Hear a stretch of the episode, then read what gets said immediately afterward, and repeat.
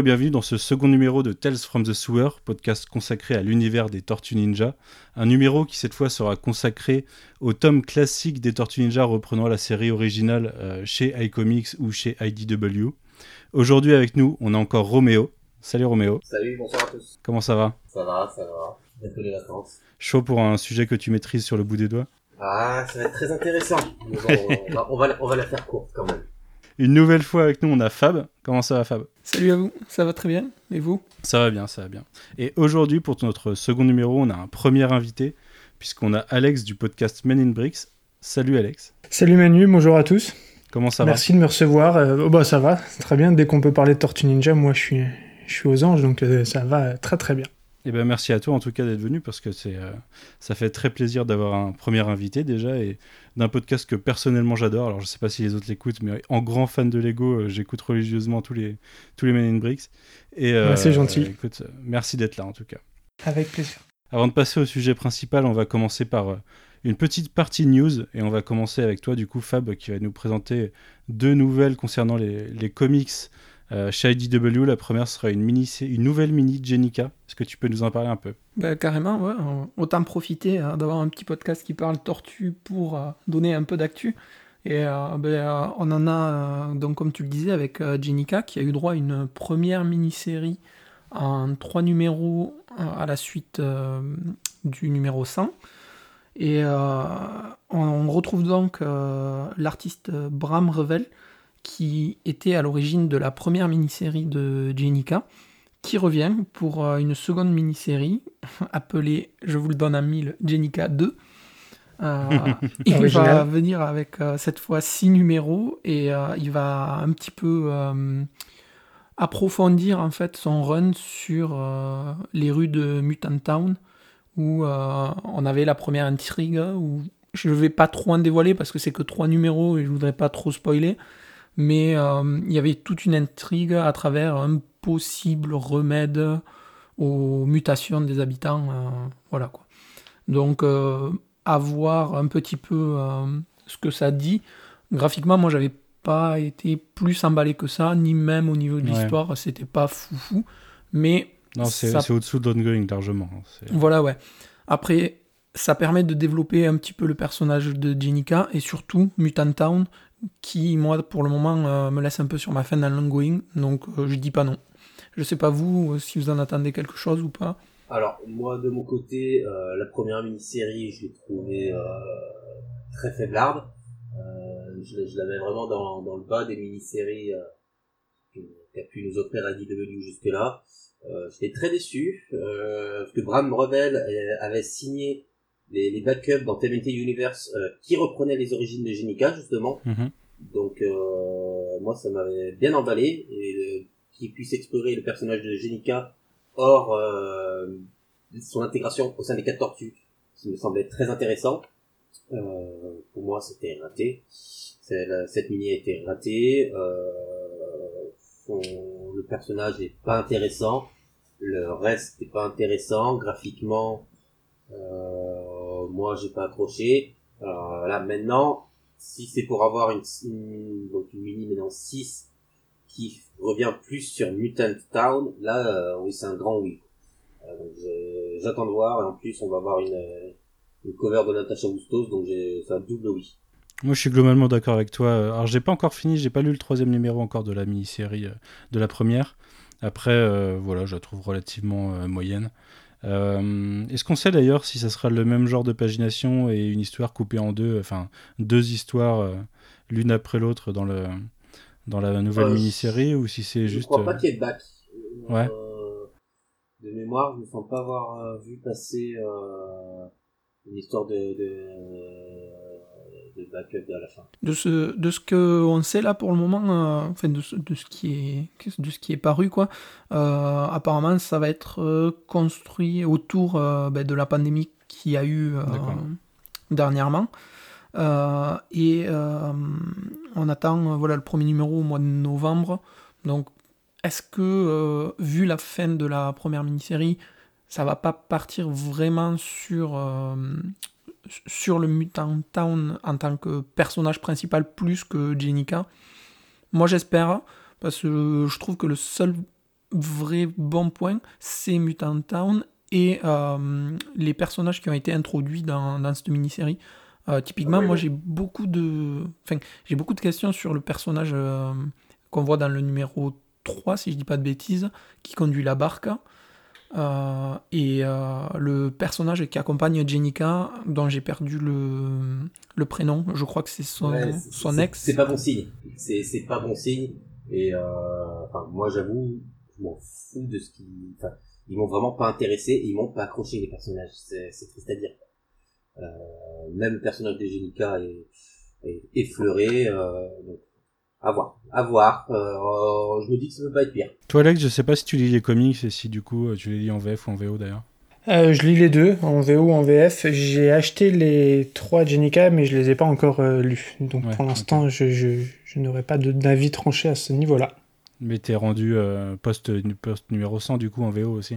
Non, en fait, j'ai pas. euh, en fait, j'ai commencé à acheter des VO euh, surtout en sur des petites séries, euh, des trucs. Euh, et et j'ai pas, j'ai pas avancé euh, beaucoup là-dedans. J'ai commencé à, à me remettre sur les tortues récemment et, et j'avance à, à mon rythme très lent, à mon rythme de tortue, si on peut faire des blagues de ce rythme-là. Et, et voilà, On autorise les blagues. donc ça me va.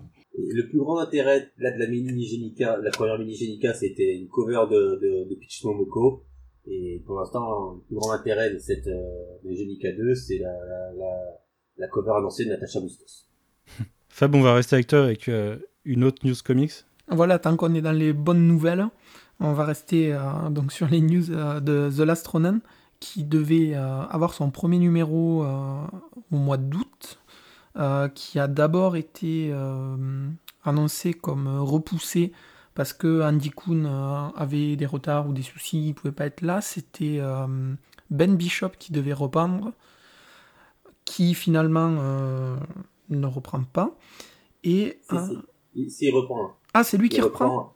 Non, en fait, il devait reprendre. Euh, Andy Kuhn devait faire toute la mini. Euh, il a été annoncé après que lors de la Comic Con Atom, euh, que Andy Kuhn faisait que le premier numéro et la moitié du deuxième, et Ben Bishop reprenait euh, la suite. Et finalement, euh, plus d'Andy Kuhn est remplacé par euh, par Ezo Escorza et Isaac Escorza. Euh, Ouais, surtout, sont- la surtout la, connue pour leur série Tarna. Alors, voilà, c'est ça. Il moi, n'y a plus d'Andy Kuhn. personnellement, je connaissais pas du tout ni l'un ni l'autre, ni Esso Escorza, ni Non. Isaac. J'ai été voir. Bon, je. Je sais pas, j'ai déjà vu pire, j'ai déjà vu mieux, j'ai pas trop d'avis pour le moment.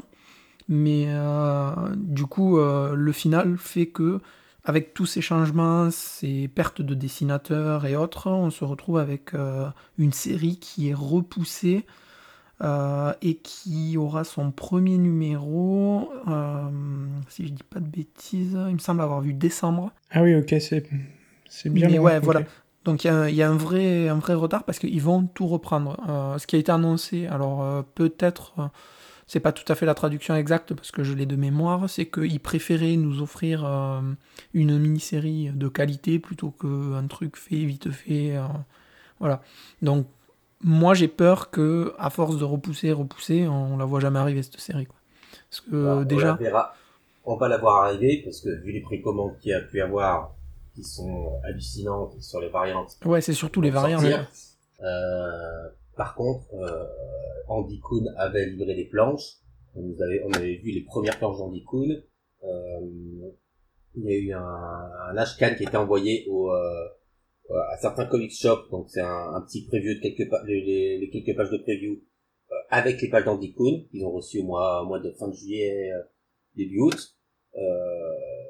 là, on annule tout, plus de Kuhn, on refait le numéro incomplet, euh, on décale à novembre, et le dernier numéro, le numéro 5, est annoncé pour le mois de mai. Donc on n'est même pas sur, enfin, sur un par mois là. Le, le, dernier est prévu pour le mois de mai. ça ça, ça, fait beaucoup quoi. Avec il y a eu des problèmes sur les sur les variantes cover, sur les plus de 50, on a peut-être atteint les 60 depuis des, des, des variantes cover qui ont été instant euh, sold out et euh, euh, des, des, problèmes avec les comic shops, il y avait tout de suite de la de, de la revente. Euh, de la spéculation même, tu peux dire. Ouais ouais, moi j'ai j'ai j'ai perdu l'intérêt pour l'instant. Ouais. Moi je t'avoue, j'attends euh, par curiosité, j'ai pu mettre la main sur un Ashcan là euh, pour pas grand chose. Et j'attends de le recevoir là, dans les jours qui arrivent. Je suis assez curieux de voir quand même les, les premières pages, même si c'est que. Euh, enfin, elles sont déjà dispo sur internet, quoi, on les a déjà vues. Mais je suis quand même curieux d'avoir le, le, petit truc euh, en papier. Quoi. Puis-je poser une question, euh, une question de novice? En, en termes de, de, timeline, où est-ce que ça va se situer? Nulle part. C'est okay. en continuité totale. En fait, c'est un, un pitch euh, ah oui, parce qu'il y a autre chose aussi. C'est, en fait, c'est un pitch de Kevin Eastman et Peter Laird qui date de 87, je crois. Euh, quelque chose qu'ils avaient, un concept qu'ils avaient commencé à travailler, mais ils sont pas, ils l'avaient pas développé. Et, euh, et donc dans le numéro 100, euh, il y avait une page de pub. Euh, okay. The Last Ronin, euh, Peter Laird, Kevin Eastman, Tom Waltz, ben, Andy Kuhn. Gros événement. et gros okay, événement, okay. c'est en gros Peter Laird revient pour bosser avec Kevin Eastman sur les tortues. Ok, donc euh, moi j'avoue quand j'ai quand j'ai lu le numéro 100, j'ai rapidement oublié le, la fin du numéro 100 parce que j'ai vu ça. Euh, mm, ok. C'est c'est gros c'est grosse annonce. Puis on apprend en fait petit à petit, mais en fait Peter Laird il va rien faire. Peter Laird il, il est juste il a juste son nom parce que c'est un de ses concepts qui date de 87, mais il a pas retravaillé dessus. Euh, à la fin de The Toys That Made Us où Kevin Eastman et Peter Laird redessinent ensemble euh, dans les studios de Mirage, c'est finalement ça arrivait à peu près en même temps. Il y avait, bon, ça va, ils vont trop travailler ensemble. Et en fait, non. Euh, Peter Laird n'est pas du tout impliqué. C'est Tom Waltz qui reprend vraiment tous les scripts, qui réécrit tout. Bon, j'ai confiance en Tom Waltz, hein, vu ce qu'il fait sur l'ongoing. Euh... Bah, il a prouvé que euh, il savait y faire, voilà. quoi, avec les tortues. Mais, mais on a, euh, la, la, première annonce, c'était le retour de, de Peter Laird sur The Last Ronin avec Kevin Eastman dessiné par Andy Kuhn, et finalement, c'est, bah, Tom Waltz reprend un, un, script de Kevin Eastman et, et, Peter Laird et dessiné par un autre parce qu'Andy Cohn il est plus là. Donc euh, il y a perdu des, il y a perdu de choses. C'est c'est hors toute continuité. C'est dans le futur. Il reste plus qu'une tortue. On sait pas laquelle. Euh, et voilà. Et en plus on a perdu Andy Cohn et j'aime beaucoup ce que fait Andy Cohn. Mais en plus, euh, je trouve que ça fait un peu malhonnête dans le sens où euh, on te balance à la fin du sang euh, Peter Laird. Je pense qu'il y a énormément de gens qui ont été préco à cause de ça. Et au final, euh, ben voilà, maintenant que tu as préco, on te la met à l'envers. quoi. Ouais, ouais. Malhonnête, c'est le mot, je pense. C'est une bonne opération pour eux, mais c'est pas malin d'un point de vue éthique. quoi. Voilà, dans les grandes lignes, les deux petites news qui ont, qui ont un petit peu bougé dernièrement. Donc, ben, je vous propose de continuer à ah bah déjà, avant de continuer, on, va... on a eu une question sur Twitter euh, aujourd'hui de Pierre qui nous demandait euh, si on pouvait lui, lui, dire comment commencer les Tortues Ninja. Euh, Roméo, est-ce que tu peux euh, vite fait nous expliquer ce qui est le plus pertinent pour commencer aujourd'hui? Alors, le plus pertinent, il y a plusieurs, on peut le voir de plusieurs manières. le plus pertinent pour moi est de commencer par l'histoire secrète du Foot Clan, qui est un, qui est une mini-série complète, -hmm. donc qui on peut la lire sans avoir envie et de se dire je vais suivre euh, une série régulière et acheter les 11 tomes qui sont sortis, vu que le 11 est sorti euh, cette semaine. Mercredi, oui. Euh, donc euh, voilà, quelqu'un qui veut, qui veut lire un peu de tortue mais qui veut pas se lancer euh, à fond, c'est déjà très bien, ça suffit, c'est ce qui se fait quasi le mieux de toute façon, donc il y a, y a pas de problème. Après, bah, le numéro 1 n'est pas forcément, c'est un bon point d'entrée, puisque c'est le numéro 1, mais on peut commencer par le numéro 2. Le numéro 1 est un peu détaché de, de, de, de tout ce qui est construit après, euh, et qualitativement, il est un petit peu en dessous. Alors, je, je me permets juste de te couper, parce que euh, j'en parlais en début de semaine. Euh, apparemment, le tome 1 est, devient assez difficile à trouver, et euh, il n'est pas forcément ah ouais. dispo partout. Bon, il sera sûrement réimprimé, je pense. Ouais, je, je pense aussi, mais du coup, euh, comme tu dis, le tome 1 est un peu dispensable, même si les gens le trouvent pas, c'est pas non plus ultra gênant. euh, voilà quoi. Bah déjà que c'est un tome 1 en français, mais qu'en en VO, ça correspond pas au tome 1, enfin au numéro 1, ça correspond, euh, alors je sais plus euh, où. on Tome en est, 5. mais- Le 5. Le 5. Ouais, c'est ça. Sinon, donc le tome 1 ou le tome 2 ou le tome 0 qui pour l'instant est- n'est plus trouvable euh, ou très très très difficilement, il est épuisé. Euh, mais Mais lui, c'est sûr qu'il va être imprimé, c'est dit déjà. Voilà. Ouais. Ah, ok, c'est une bonne nouvelle. Donc faut, faut pas chercher à l'acheter à 80 100 balles. Euh, c'est le prix auquel il se vend actuellement. Euh, Ça va arriver, ça va arriver, il faut pas. Un peu de patience. Voilà. Donc euh, vous pouvez commencer par le 2, vous pouvez commencer par le 1. Euh, le 1, ça va vous mettre doucement dans l'ambiance et vous n'allez pas forcément tout comprendre. Euh, le 2, vous allez prendre une claque tout de suite et, et tout de suite monter dans les deux. Et avoir plus tard envie de revenir au 0 et 1, quoi. Ouais, à acheter deux tomes, plutôt que d'acheter le tome 1 et 2, acheter le tome 2 et 3. Oui, voilà. Donc après, c'est vraiment là, l'envie ou pas de, de, de, de se lancer dans, euh, dans une grande série.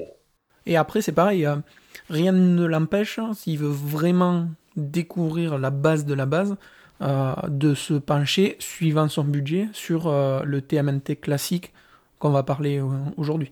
Voilà. Alors, sachant que je l'ai pas dit, mais je connais Pierre, c'est un ex-collègue en fait.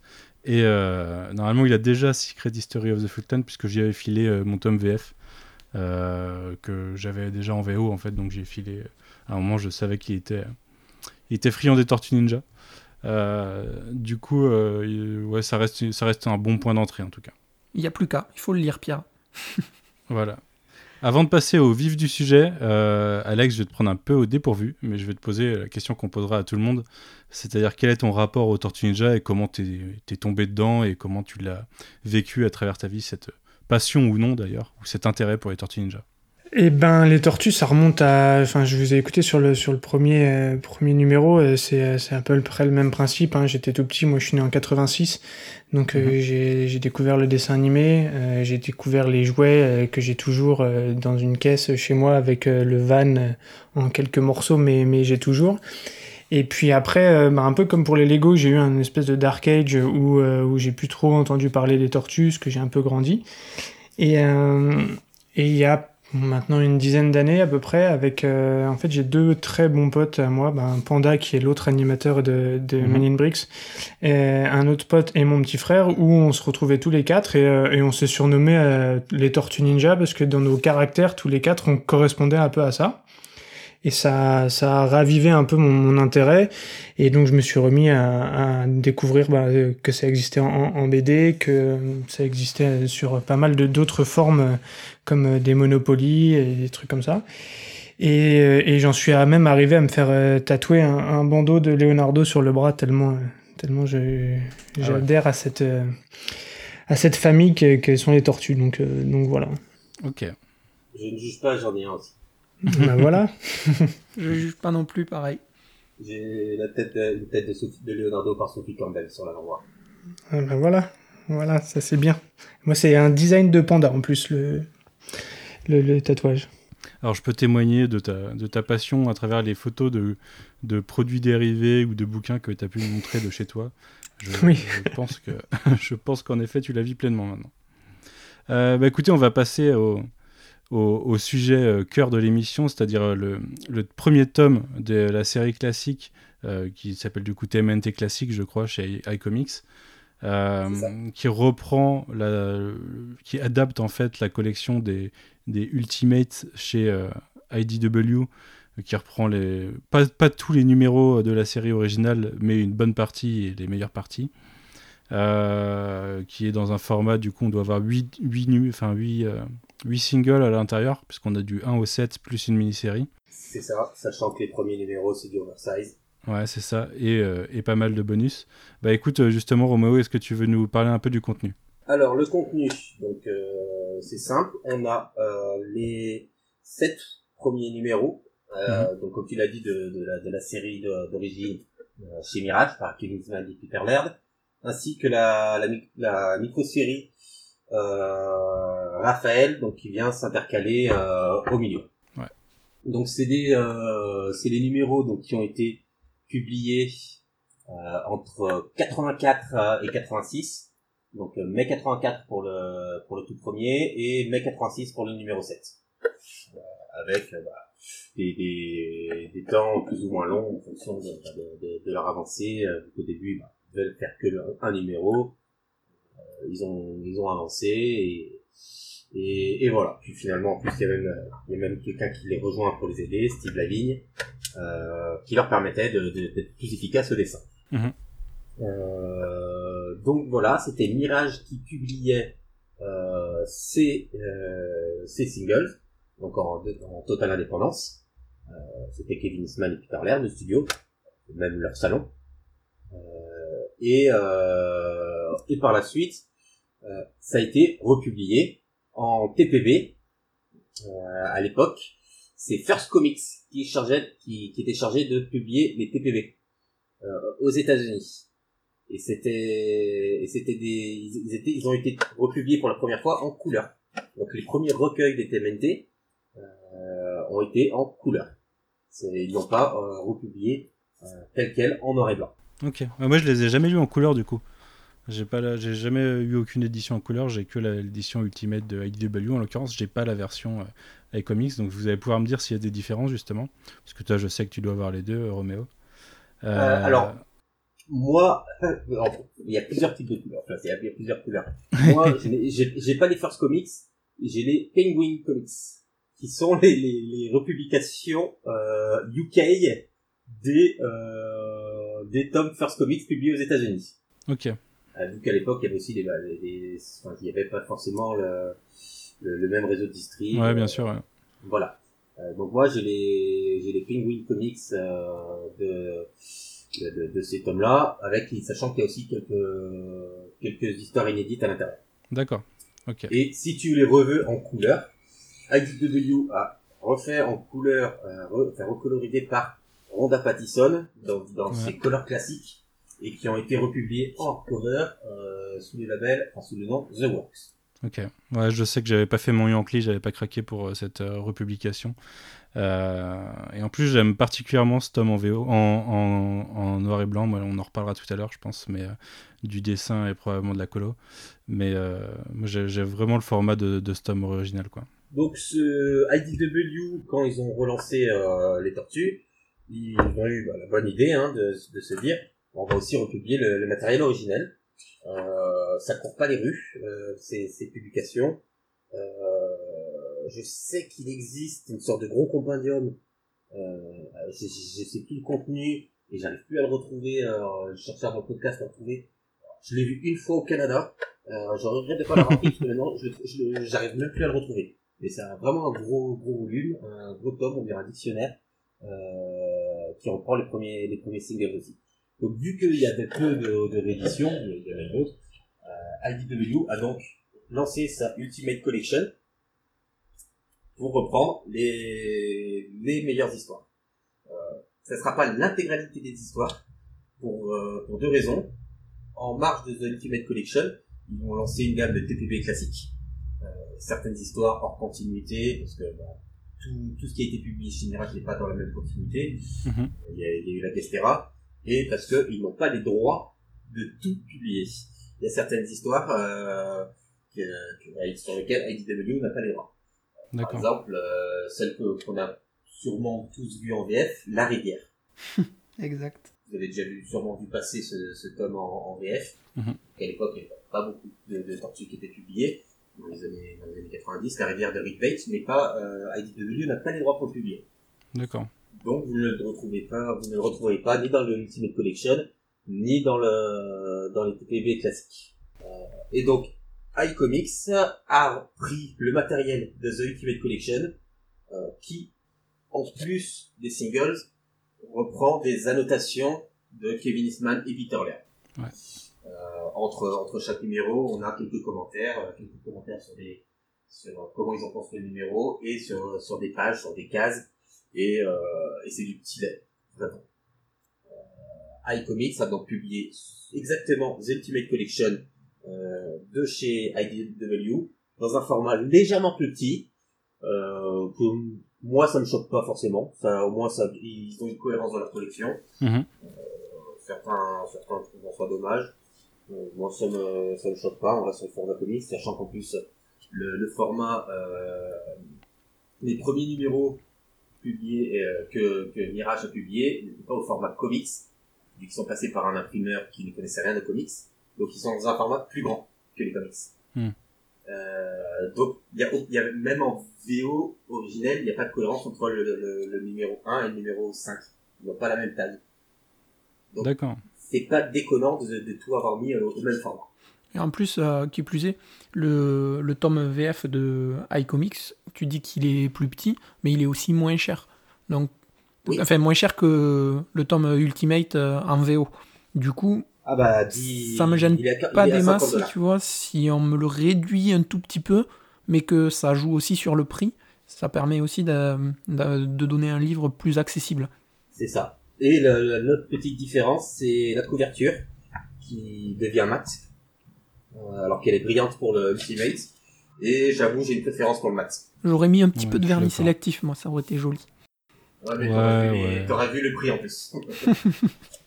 Euh, après, euh, sur les formats aussi, euh, il y a eu un pack euh, anniversaire en VO, euh, si je dis pas de bêtises, pour les premiers numéros avec la micro-série, mais qui sont pas du tout euh, sur le même format original et tout ça. Ça a été un peu la déception, Alors, ça.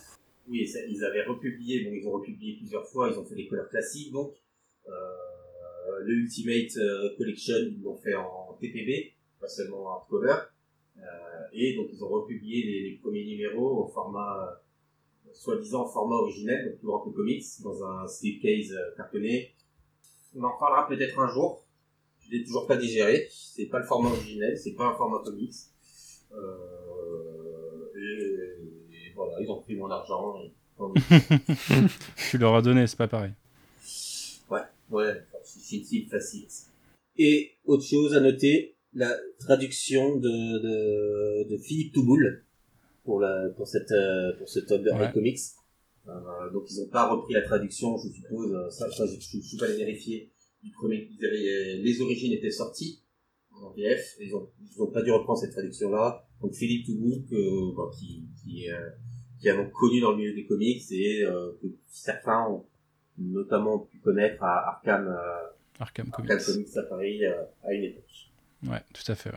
Vous qui avez lu en peut-être les deux langues, est-ce qu'il y a une vraie euh, différence entre, entre les, le- le- la traduction? Est-ce que ça change quelque chose vraiment ou... Alors, je n'ai pas honnêtement pris euh, chaque page pour vérifier la traduction. Euh, on est, euh, on a cette, cet aspect vraiment euh, des années 85, enfin milieu des années 80 sur la manière dont c'est écrit.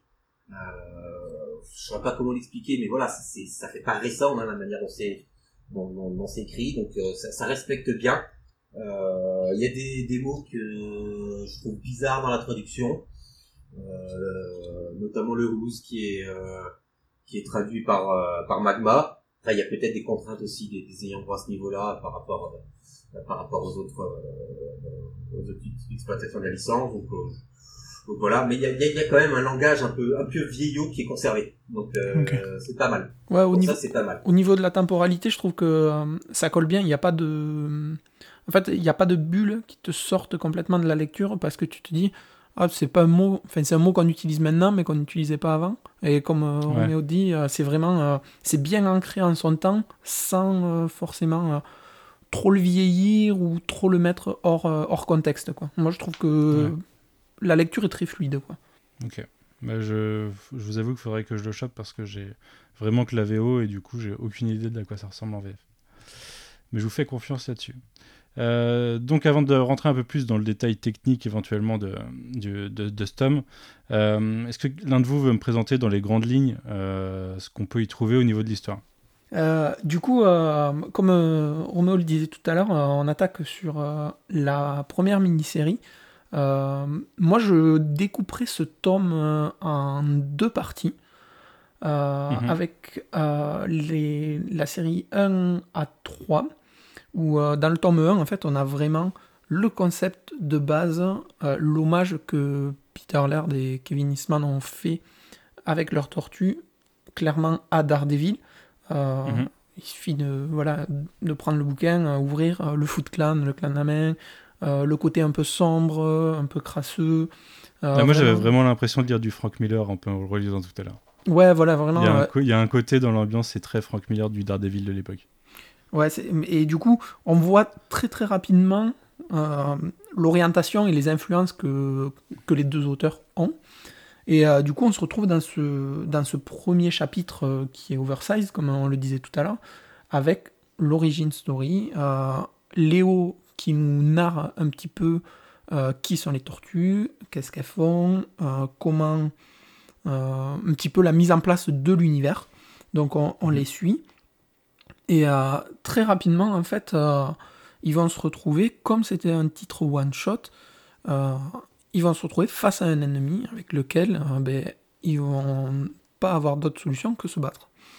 Et on a donc ce- juste une histoire one-shot qui, pour moi, fait le job parce que euh, on a les bases donc des personnages avec euh, les quatre tortues. Je vais peut-être pas refaire le détail euh, de la Renaissance euh, avec le nom des personnages, Mhm. le Splinter, voilà, on en a parlé. C'est une base qui est connue, qui est reprise dans tous les dans toutes les itérations des Tortues Ninja. Splinter, Splinter te fait vraiment tout le, toute l'explication. C'est le Previously un Tortue Ninja presque. Il te dit euh, tout ce qui s'est passé jusque-là et ça t'introduit du coup euh, la menace, euh, la menace vont contre laquelle ils vont se battre après. Quoi. Voilà, exactement. Et, et du coup, en fait, c'est ce premier numéro qui a lancé un petit peu la machine et sur lequel ben, le succès a été plus qu'au rendez-vous. Et on sent qu'il n'y avait pas de suite préparée. À la fin du numéro, voilà, terminé. Et du coup, les deux numéros qui suivent sont les numéros 2 et 3, pour lesquels euh, on va avoir Baxter Stockman, April O'Neil et les Mauser qui vont euh, nous être euh, présentés et nous être introduits dans l'histoire des Tortues Ninja. Mais là où je disais que j'ai découpé en fait le, le tome en deux parties, c'est que jusqu'à ces numéros, c'est des épisodes one shot, one and done entre guillemets. En gros, tu prends le chapitre 1, tu as une histoire. Tu prends le chapitre 2, tu as une histoire. Tu prends le chapitre 3, tu as une histoire. Mais t'as pas forcément de fil rouge qui t'amène à quelque chose de plus gros. Et ces, ces deux, trois, quatrième chapitres, eux, commencent à poser des bases avec ce qu'on a vu dans le premier tome, à savoir ben, les tortues, euh, et nous construire toute une mythologie avec April, avec Baxter, avec... euh, alors, j'ai perdu le nom de, de l'entreprise. Euh, TCRI TCRI, non? Ouais, TCRI, ouais, c'est ça, Ouais. ouais, TCRI, ouais. Pardon. Et euh, du coup, euh, on, on retrouve ces, ces bases-là qui vont nous permettre vraiment de, de construire tout ce qui va donner la suite des Tortues Ninja.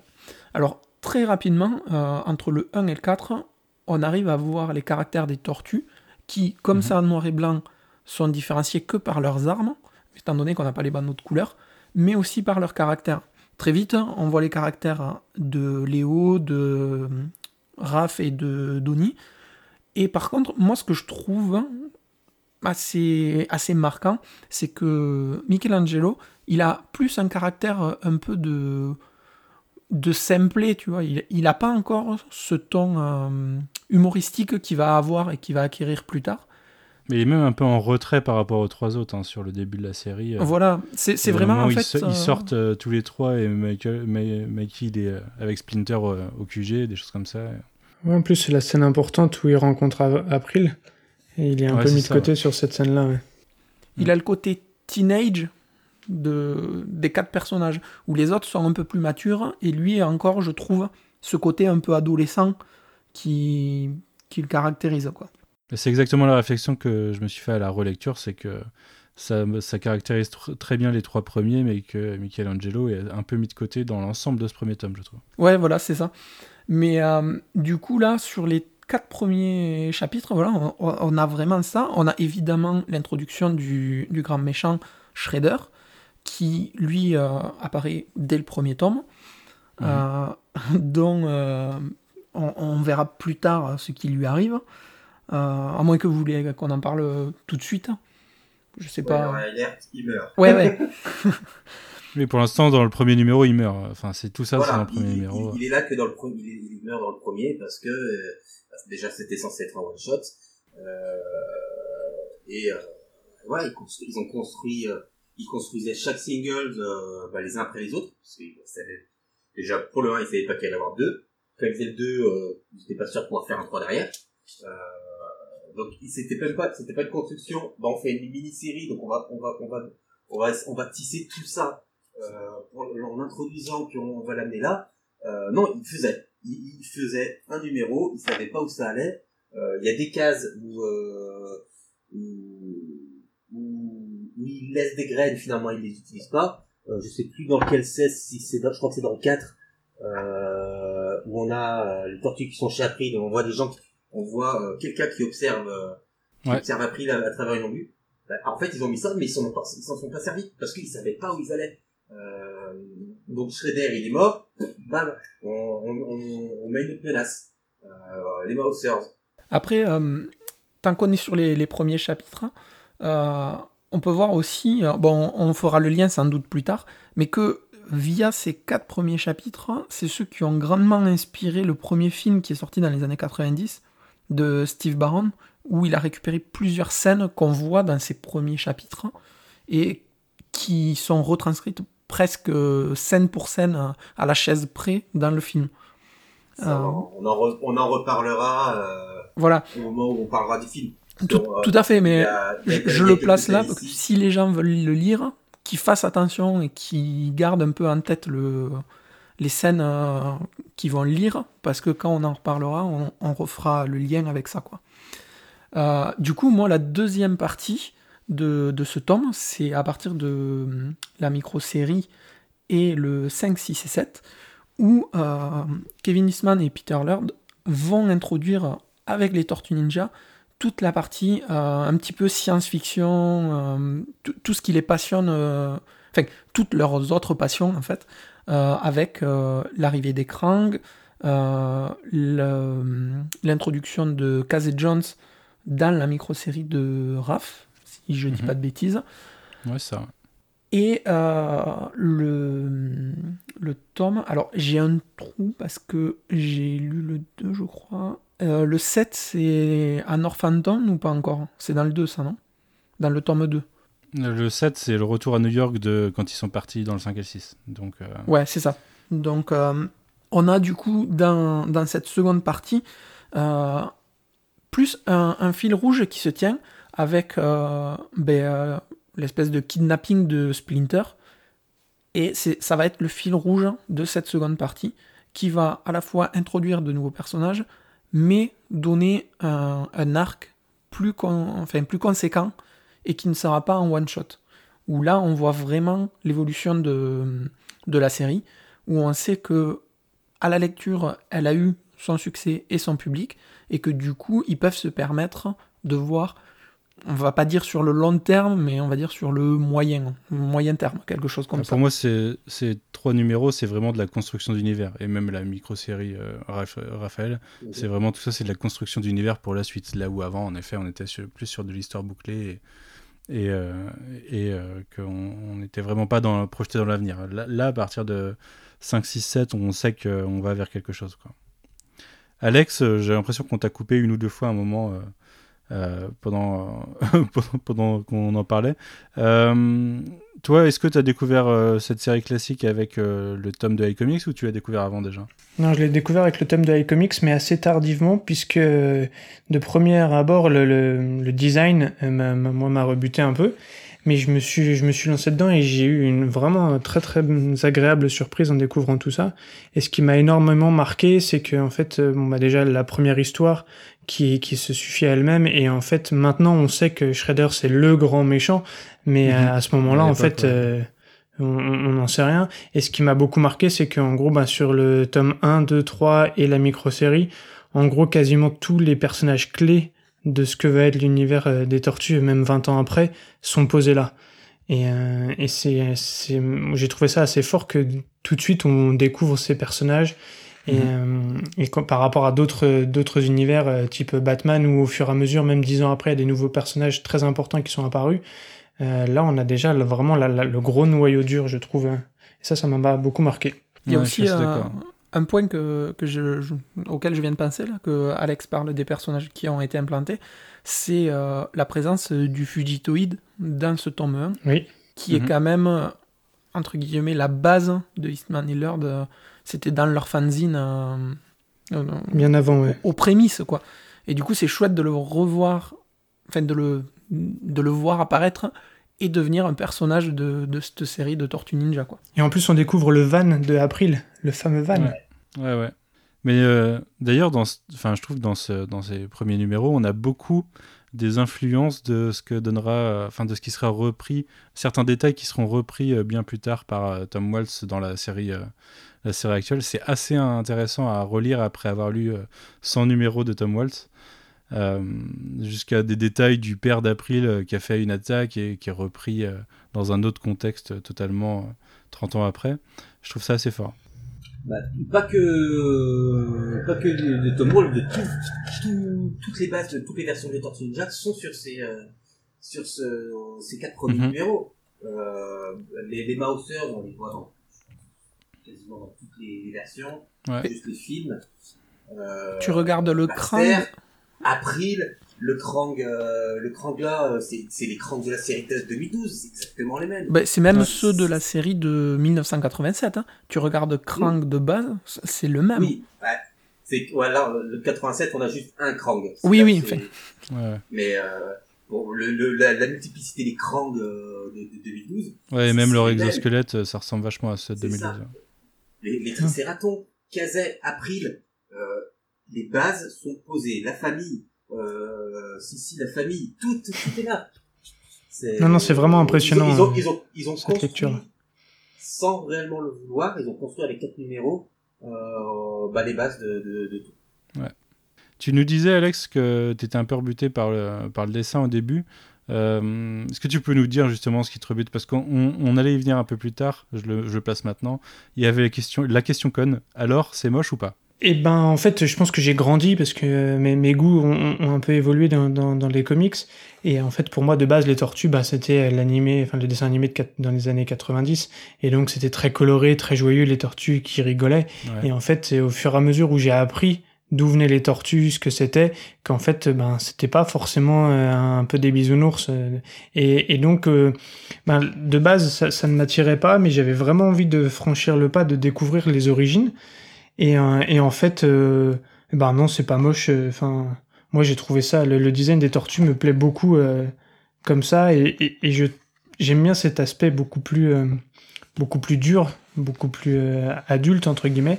Et, et je Mhm. trouve que ça donne un, ça donne un côté un peu plus euh, un peu plus dramatique entre guillemets à l'histoire et, et ça ça m'a vraiment beaucoup plu donc même si du premier abord j'en ai même discuté avec un, un, un fan de Men in Bricks qui a craqué aussi pour le classique suite à notre discussion donc, donc Ouais. tu vois c'est allez-y n'hésitez pas Mais moi, je pense aussi que j'ai j'ai grandi euh, euh, dans mes goûts entre le moment où j'ai acheté ce tome 1 et, aujourd'hui, parce que là, je l'avais lu à l'époque. euh, donc, ça fait quelques années déjà, hein, quand même. Ça va faire 6-7 ans facilement. Et euh, je l'ai relu aujourd'hui. Et euh, je le trouve beaucoup plus beau aujourd'hui, en fait, à la deuxième lecture. Euh, je trouve qu'il y a vraiment des pages incroyables. Euh, une construction de l'action et des pages incroyables euh, dans les combats. Moi, il y a un truc que j'adore, c'est les, les combats avec euh, où on se passe du décor, où les fonds sont blancs et on voit juste les personnages se battre.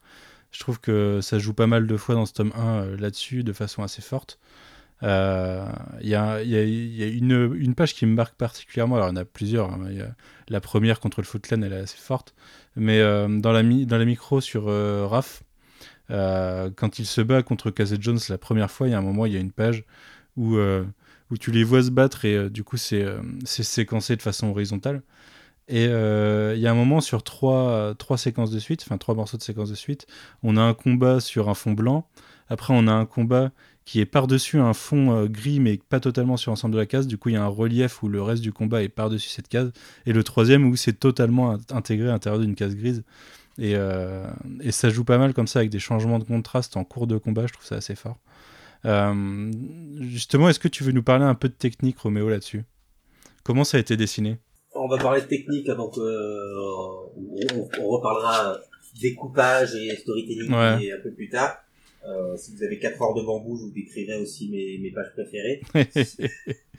Euh, la technique, euh, alors c'est c'est faire duo avec du papier duo shade.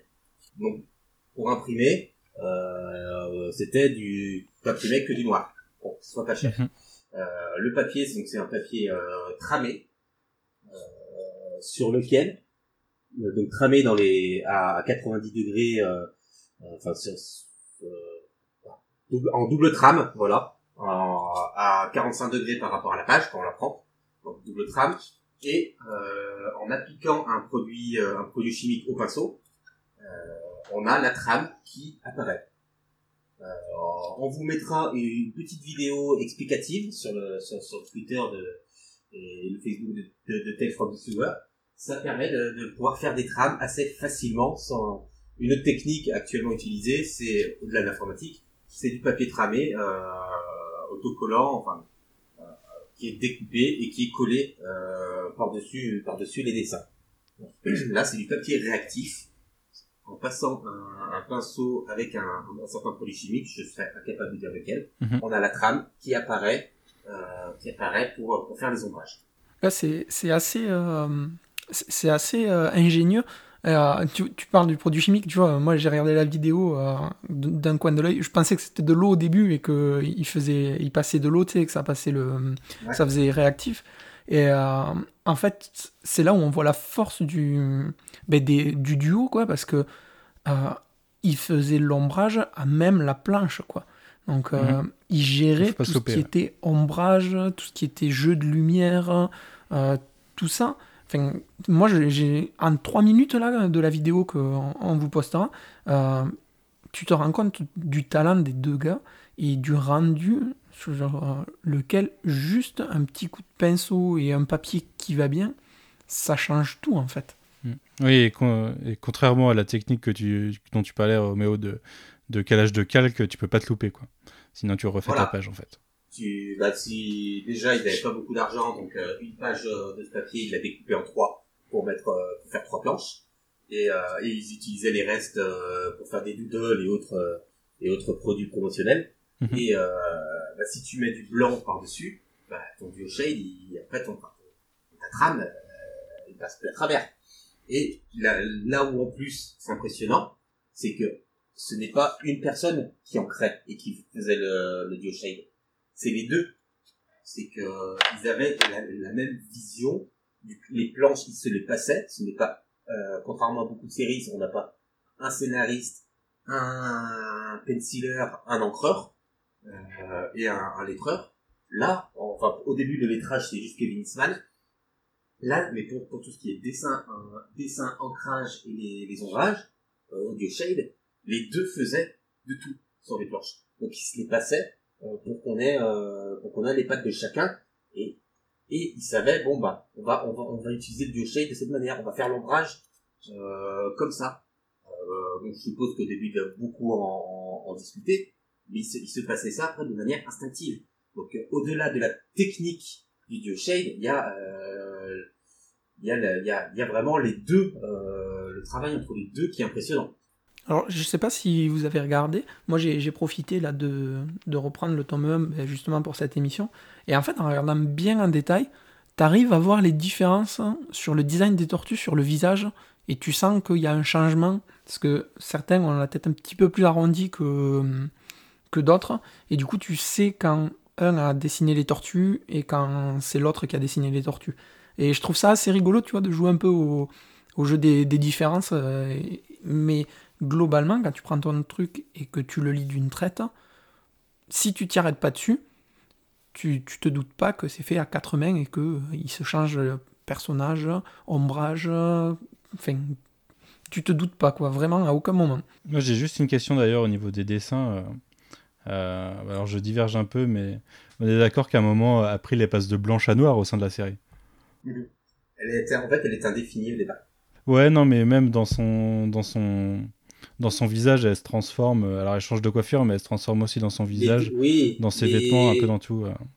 ça fait un petit peu débat entre eux d'ailleurs parce que euh, voilà au début il y en a je crois que c'est l'air qui disait qu'elle n'était pas du tout euh, elle, était- elle avait aucune euh, origine mais qu'il l'a il l'a imaginé par rapport à un irlandais Eastman avait dit l'inverse mais clairement, de toute façon, on voit la couverture du d'un numéro, euh, bah, April, elle est afro-américaine. Alors que sur la couverture du tome en VO, elle est, elle est, euh, elle est, euh, elle est, euh, ouais, elle est totalement blanche, quoi. Euh, non, non, sur, un, sur une des covers. Ouais. Sur une des covers, euh, je suis en train de chercher, je crois que c'est le, le 5. Euh, enfin, on peut difficilement... euh, Enfin, il n'y a pas de doute, quoi. Moi, j'ai mis ça sur le compte d'un mauvais coiffeur, parce que quand tu vois l'espèce de coupe euh, afro, saut 90, un petit peu choucroute et tout, je me suis dit, bon, ils savaient pas trop comment la faire. Ouais, mais même, je trouve que dans le, dans le style, ils l'ont, euh, ils l'ont afro-américanisé après avoir, l'avoir introduit euh, différemment. Mais enfin, Ah, bref, je- c'était un détail. Je suis mais, assez d'accord, et c'est revenu aussi sur le tapis, ça, avec la nouvelle série en dessin animé, la série, Rise ouais. of TMNT. Et il y a eu des rapprochements qui ont été faits, et c'était revenu jusqu'au TMNT classique. Alors, on aura l'occasion d'en reparler aussi, ça, je pense. Tout à fait. Euh, bah, écoute, est-ce que tu voulais continuer à parler un peu du dessin, Roméo Parce que je t'ai totalement coupé, du coup. Alors, alors, le dessin, bon, pour répondre à la question, euh, est-ce que c'est moche? Euh, Déjà, non. Euh, Il faut déjà aussi remettre dans le contexte. euh, ça a été dessiné euh, il y a quand même, euh, il y a quand même un moment hein, maintenant. Euh, les, les normes de dessin sont pas les mêmes. Euh, on est sur un comics indépendant. Euh, donc, euh, donc, euh, voilà, qui était avec une ambiance très underground. On est sur un dessin très curbiesque, surtout dans sa dans, dans la construction des planches. Et au-delà du dessin, donc, je peux comprendre qu'il peut rebuter parce que ça fait, il fait très brut hein, quand on regarde comme ça. Ça, j'ai aucun souci à l'admettre. Euh, mais la force, euh, c'est le découpage. C'est le découpage et, et, la, et la narration euh, visuelle qui est, euh, qui est hallucinante. Moi, la première fois, la première fois que je l'ai lu, euh, euh, que je l'ai lu, voilà, c'était, oui, c'était bien, euh, voilà. Euh, entre temps, j'ai lu beaucoup de comics, je me suis beaucoup renseigné dessus, j'ai, j'ai, j'ai appris pas mal de choses, et euh, je reviens toujours sur, sur ce numéro 1, qui est pour moi une référence en termes de, en, termes de narration. Enfin, même pas que le numéro 1, hein, il y, a, y, en a d'autres derrière. Euh, la fluidité des combats, la construction des, la construction des pages des combats est hallucinante. Euh, comme tu disais hein, sur la sur la série euh, sur la série April, euh, sur la série euh, Kazay, euh, bah il y a pas de fond. Il y a une case, les, les personnages ils sortent des cases. La, la la planche iconique de Shredder qui est au-dessus au-dessus des cases. Euh, voilà, elle, elle- elle est hallucinante et ça reste un, un- ça reste un une pose iconique du Shredder. Ben, ju- juste même la, la case d'intro des quatre tortues sur la première page, avec. Euh, ouf, ouais. Enfin voilà, juste ça, c'est iconique, comme tu dis, c'est la composition de cette case. Juste ça, ça suffit. Tout le monde l'a vu, tout le monde la connaît. Et tu la montres à n'importe qui, il va te dire oui, je c'est parce que c'est une case qui reste, qui marque. On est sur la construction Kirby, une page d'introduction, la, page d'introduction et la splash page derrière, Ouais, totalement. Mm. et qu'on retrouve, euh, qu'on retrouve euh, sur tous les, les premiers numéros. Oui, ils s'en cachent pas du tout en plus, parce que dans les petites notes qu'on a pu voir euh, Oui, à la fin, ils, ils expliquent bien euh, que c'est c'est vraiment un hommage euh, euh, à Kirby directement. C'est une des premières notes d'ailleurs qu'on trouve. ouais.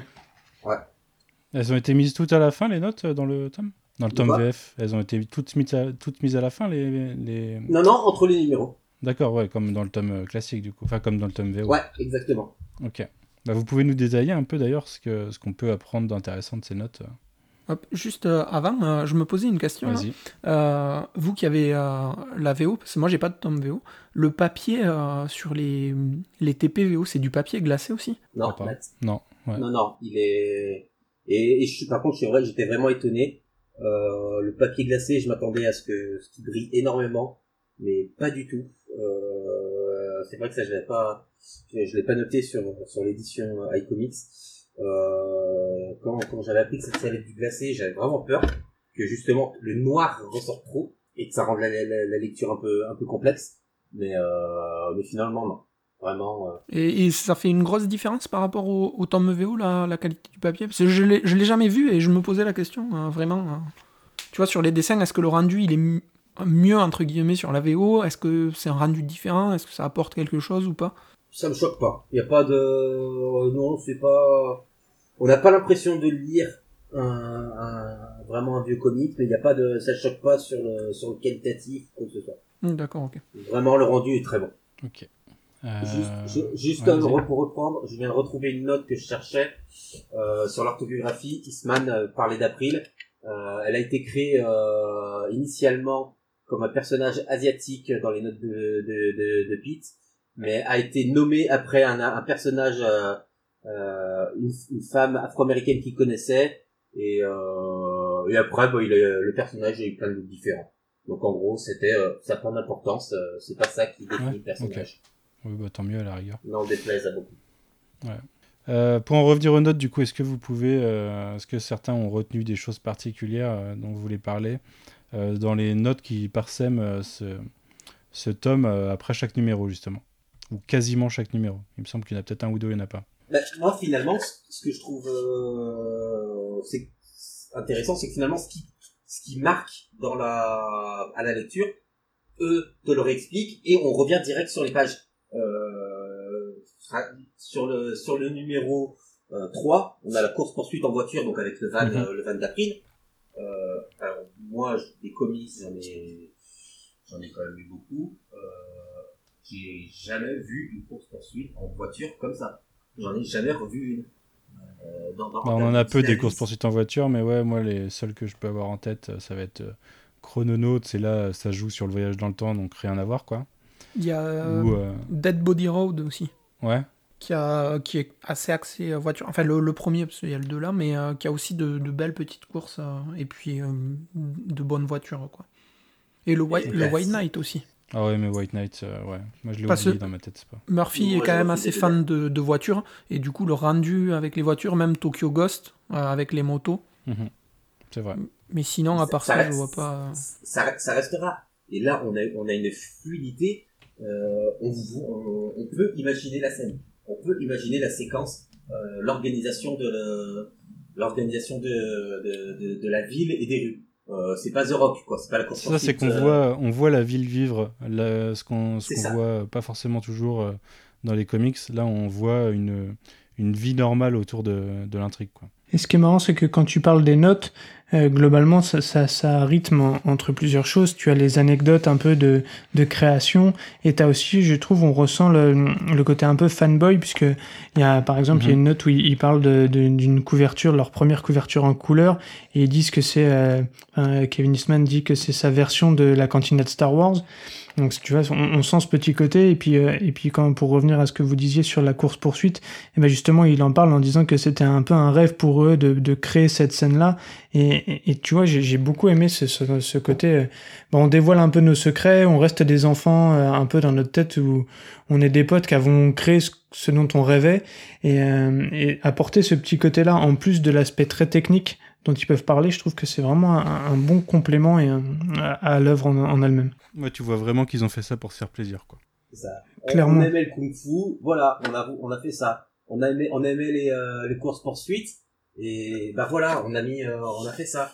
Euh, les, les, les films policiers que, que Peter Laird se regardait à longueur de, de temps, et ben on a fait Kazek qui a regardé trois, euh, qui a regardé trois, trois télés euh, au début de sa. Ouais, il cite les Blues Brothers c'est- et tout ça, c'est vraiment top. C'est ça. On prend la première page du numéro 2. Euh, donc là, euh, la splash page euh, avec les, les, les, on a Raph et Mikey qui se battent, euh, Don qui, qui répare, qui répare un circuit imprimé, et, et ben on a des livres et on a aiment. On a Dune, on a, on a Tao, Tao of Jet Kundo, on a, voilà, on a plein de, enfin, ils, ils ont vraiment mis ce qu'ils aimaient et ils se sont fait plaisir et, et ça se ressent. C'est, c'est au-delà de la technicité, au- au-delà de, de, de, de moi ce que je trouve la perfection en termes de storytelling et de et de, et de découpage. Euh, Mhm. Ils se sont fait plaisir avant tout. Et ça les rend abordables. Ouais. Moi, moi je trouve, euh, c'est ce que tu dis, c'est euh, ils se sont fait plaisir. En fait, euh, tu te mets à leur place hein, et, tu, et tu te dis, allez, on va faire un comics, on va le sortir. Ça sera peut-être le seul de ta vie. Eh ben, à avoir un objet en papier, t'as envie qu'il y ait tout ce que t'aimes dedans. Et ben, dans, ce, dans ces, dans, enfin, dans ces chapitres-là, dans ces issues-là, je trouve que c'est vraiment euh, ce condensé d'amour qu'ils ont pour que ce soit, comme tu dis, euh, les films policiers, que ce soit euh, Daredevil, que ce soit Kirby, que ce soit le comics. En fait, tout ce qui a fait qui ils sont, tu le retrouves là-dedans, fait avec amour et avec hommage, mais sans jamais passer euh, le cap du, du trop. En fait, c'est pas trop hommage, c'est pas trop référence, c'est juste assez bien dosé. Assez bien dosé. Il, y a, il y a un équilibre qu'ils arrivent à faire et à maintenir pendant tout le long de la série, qui est une vraie force, en fait, je trouve, euh, quand tu le lis, quoi. Et vous avez des éléments qui vous ont marqué plus ou moins au niveau, euh, que ce soit des pages ou des éléments de la série?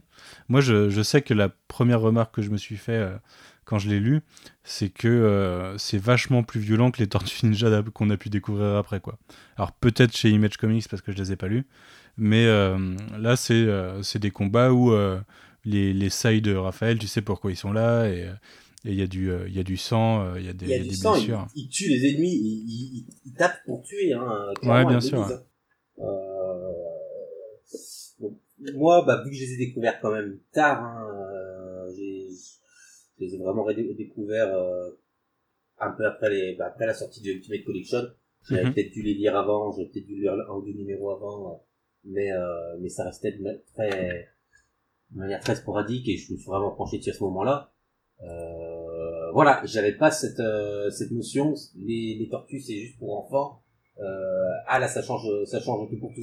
J'avais déjà voilà, je savais que c'était pas qu'une licence comme ça et et que c'était plus plus sombre et dès, dès le départ.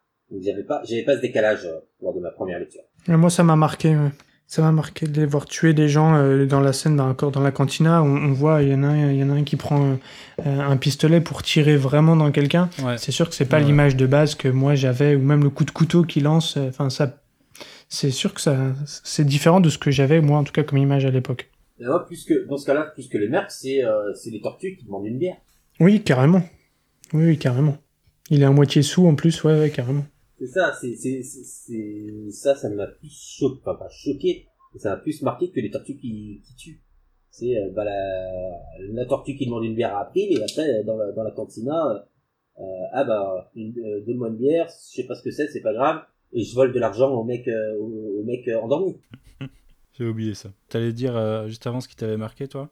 Moi, la, page, euh, euh, si je dois vraiment sortir une double page, au-delà de, de la présentation, euh, au-delà de la, euh, la fin du, du numéro, euh, euh, juste après la, euh, enfin dans les premières pages, après la baston, la caméra qui s'écarte pour la pour la rue euh, la rue vide. Euh, Mhm. moi, c'est la double page euh, avec les Mousers.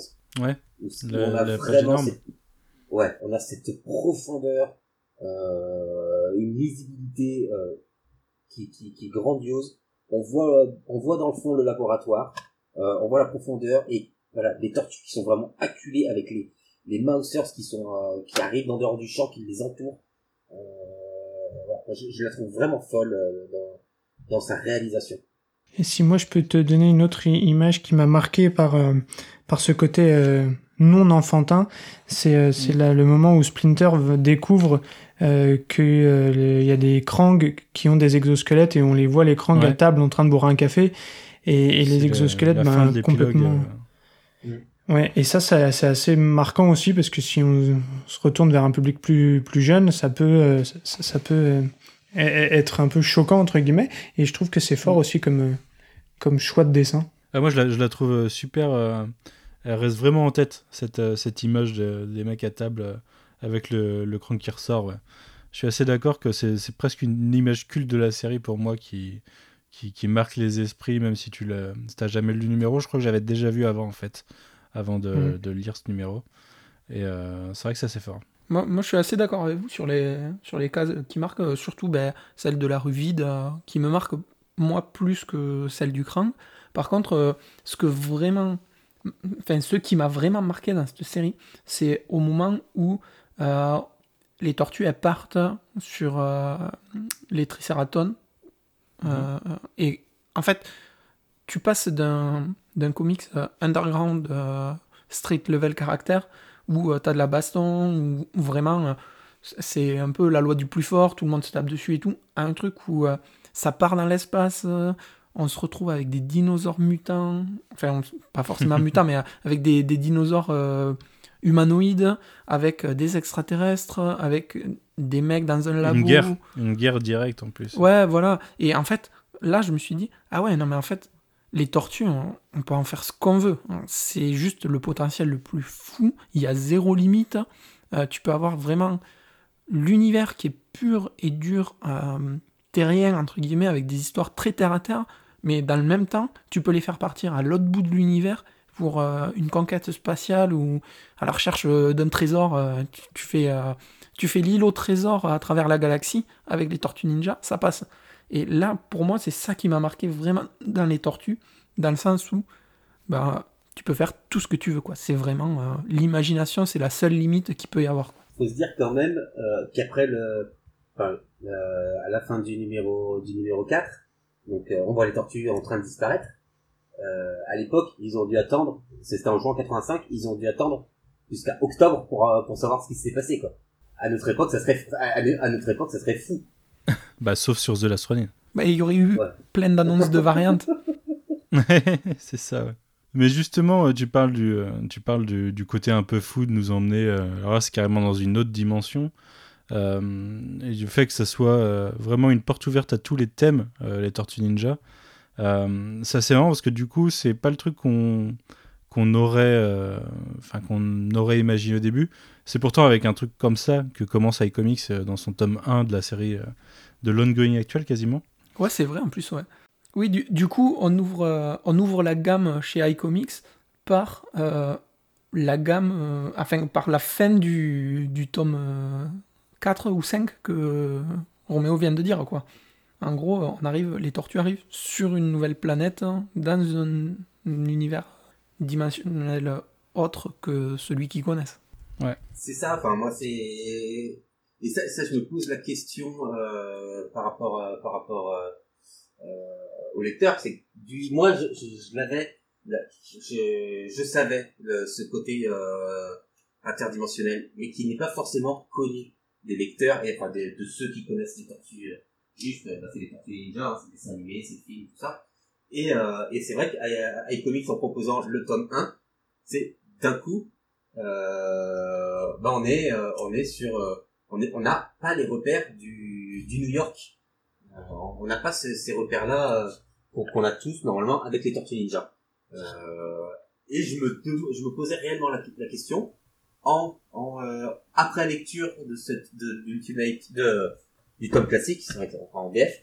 Est-ce mhm. que le tome 1 de l'ongoing, qui bon, il est, peut ne pas être aimé, hein, ça chacun ses goûts, les gens peuvent avoir une lecture un peu différente euh, en connaissant ce pan-là des Tortues Ninja qui est dans leur ADN. Bah moi je pense ouais. Je, pense aussi ouais et je t'avoue que euh, je, savais qu'il y avait ce pan euh, transdimensionnel dans les tortues mais quand j'ai pris le TMNT classique parce que j'avais lu que des brides par-ci par-là je m'attendais pas à le voir arriver aussi vite en fait parce que clairement je crois que c'est 4-5 chapitres t'as déjà les tortues dans le multivers et en voyage et je pensais pas que. Après, à tort, très certainement, parce que j'en avais pas lu assez. Mais je ne pensais pas le voir arriver aussi vite. Et du ah, moi non plus. Hein. C'est super bien amené, en fait. raison, hein. C'est. Voilà, c'est. Ça, ça, reste un peu peu connu, hein. Euh, dans ma première lecture, ça a été pareil. C'est ah ouais, d'accord, c'est ils sont pas que dans leurs égouts. Mais du coup, euh, peut-être Alex, toi, est-ce que tu as lu euh, le tome 1 de de chez iComics ou pas du tout? Oui, oui, je l'ai lu, mais je l'ai assez vite occulté, puisque après le 0 est sorti, donc j'ai recommencé avec le 0. Mais, euh, c'est sûr que sur le classique, je m'attendais euh, pas à ce que ça arrive aussi vite, cette partie-là. Et, ça rejoint un peu ce qu'on se disait sur. Ils ont voulu se faire plaisir et faire ce qui leur plaisait. Et, je trouve que c'est une belle, une belle prise de risque aussi, d'une certaine manière. Donc. j'ai trouvé ce, cet, arc-là très, très, vraiment très, très cool. Bah, et puis après, ça s'inspire, euh, ça s'inspire de pas mal de comics. Euh. Bon, ça s'inspire beaucoup de Daredevil, mais ce côté euh, qui peut passer de la street au cosmique, c'est un autre côté de chez mhm. Marvel. on a parlé de Kirby tout à l'heure. C'est quelque chose qui, voilà, qui arrive régulièrement dans les, dans les comics de super-héros, surtout à l'époque. c'est pas super étonnant au final de se dire que en, en, se disant qu'ils allaient faire que quelques numéros, ils aient tenté de voilà, de poser tout leur univers d'un coup et ensuite d'aller l'explorer plus profondément. Et encore, on n'a pas tout vu, puisqu'on verra du voyage dans le temps ou des choses comme ça dans des tomes plus tard. Euh, mais, euh, mais ouais, c'est quand même. On va voir des voyages, on va voir des voyages à la campagne. Aussi, ouais. Et ça, c'est bien. Faut se poser des fois. Euh, Est-ce que vous vouliez revenir sur autre chose sur ce tome 1 Euh, découvrez-le si vous l'avez pas encore fait. Euh, que vous soyez fan ou pas de Tortue, euh, faites-le découvrir. Euh, on est vraiment sur un, enfin, pour moi, un classique des comics. C'est, c'est, Je suis assez d'accord. Ouais, je suis, je suis bon d'accord classique des aussi. années 80. Il faut l'avoir dans sa bibliothèque, à mon avis. Rien que pour euh, tout ce qui est euh, mise en page, euh, travail sur euh, ben, le storytelling, etc. C'est vraiment quelque chose qu'il faut au moins lire une fois dans sa vie. Et ça mérite de l'avoir, vraiment. Et de ce que de ce que je sais, enfin de ce que Sullivan dit, c'est assez marrant parce que c'est un tome qui se vend plutôt bien. Ouais, bah tant mieux. hein. Est-ce qu'on sait d'ailleurs s'ils vont faire la, la même horreur qu'en en VO sur les thèmes Ultimate avec la colorisation du titre qui change euh, entre le tome 1 et les autres tomes Ouais, ça Parce sera que, que en- pour les collectors, ça. C'est les variantes. Parce qu'en VO, euh, en VO j'ai les 5 tomes et euh, le- le- sur le premier, la, la tranche et le, le titre est en rouge et Ouais. après c'est blanc. Et je sais qu'elle est rouge aussi sur le premier tome VF. Je me demandais si ça allait les faire blanc pour après pour faire péter les plombs aux gens. Parce que moi, c'est le genre de choses qui me fait péter un plomb. hein, ça- ça- eh ben, on verra, on verra en octobre. Oui, dis pas ça, dis pas des choses comme ça, ça va bien se passer, j'espère. En plus, il y a Ouais, déjà ouais, le non, tome mais- euh, 3 ou le tome 4 qui a pas la même, euh, le même dos que les autres de la série régulière. Alors, euh, rien Ouais. n'est impossible. Non, non, notre côté maniaque nous demande que ça reste proprement rouge, très bien. Ouais, ouais, mais vous n'êtes pas à l'abri d'une surprise, on sait jamais. hein. Ça pourrait être un hommage. Oui. Mais écoutez, on va, on va s'arrêter là euh, sur ce tome. Moi aussi, euh, je conseillerais à tout le monde de le, de le lire euh, si vous êtes fan des tortues. euh, euh, Peut-être moins si vous n'êtes pas vraiment fan, hein, parce que déjà, vous aurez. Enfin, va falloir y aller pour venir acheter ça si vous n'êtes pas un fan des tortues à la base. C'est quand même un, un marché de niche, on va dire, quand même. Euh, mais euh, si vous avez. euh, Et pourtant, c'est celui que je conseillerais le plus aux non fans de Tortue, mais aux fans de BD. Ouais, c'est vrai, ouais. Surtout si c'est des fans de Miller ou de choses comme ça, de, de, de bons comics des années 80. Euh, franchement, c'est c'est un, c'est un, un bon indé de l'époque. Et puis, euh, un point positif qui, pour une fois, joue en notre faveur, on l'a en VF et moins cher qu'en VO. Donc, ça serait Oui, bête de se priver. ouais. Bah, D'ailleurs, en VO, je sais pas si ça se trouve encore à des, au prix originaux déjà. Euh, si, si, parce qu'il y a eu des rééditions. Ouais. Et moi, j'en ai deux si jamais. Si jamais vous êtes intéressé. C'est bon ça. Et euh, on, va, on vous partagera sur le, sur le Twitter de, de Text from the Sewer. Euh, J'avais fait des, des petites analyses de cases euh, sur le, en quoi c'est Mhm. très, enfin, la, la force de, de, de, de la pagination, enfin, des, des layouts d'Eastman et Laird, des, de certaines cases. Euh, parce que si je commence à le faire en podcast, euh, on est là jusqu'à demain matin. J'en ai déjà, j'en ai fait quelques-unes déjà sur, euh, sur Twitter. Je compte en faire d'autres euh, notamment pour la sortie du 2 parce que dans le, le 2 c'est Northampton euh, qui est euh, qui est mon histoire de cœur euh, donc je vous je vous partagerai certaines cases et comment elles ont été construites et pourquoi et, et tout y quanti et pourquoi c'est génial Ouais, ouais, ouais. Je suis assez d'accord, faudra se trouver des belles pages et puis on va en reparler. Euh, Alex, euh, avant de passer à la, à la troisième partie qui sera totalement euh, dans tes cordes, est-ce que tu peux nous parler brièvement de Men in Bricks, du podcast, de, de l'équipe, de ce, de à quoi ça, à quoi ça ressemble, ce que vous Eh faites ben, avec, avec grand plaisir. Men in Bricks, on a fêté nos un an il y a à peu près dix jours. C'est parti du fait qu'on, avec Panda, donc qui est le, le co-créateur de ce podcast, et que on est ben, fan de Lego depuis euh, depuis des années et que euh, on, on trouve drôle de, de, de se présenter des sets l'un à l'autre qu'on connaît pas. Et, euh, et à force de le faire, on s'est dit mais tiens, si on mettait un micro euh, avec nous, est-ce que ça pourrait intéresser des gens?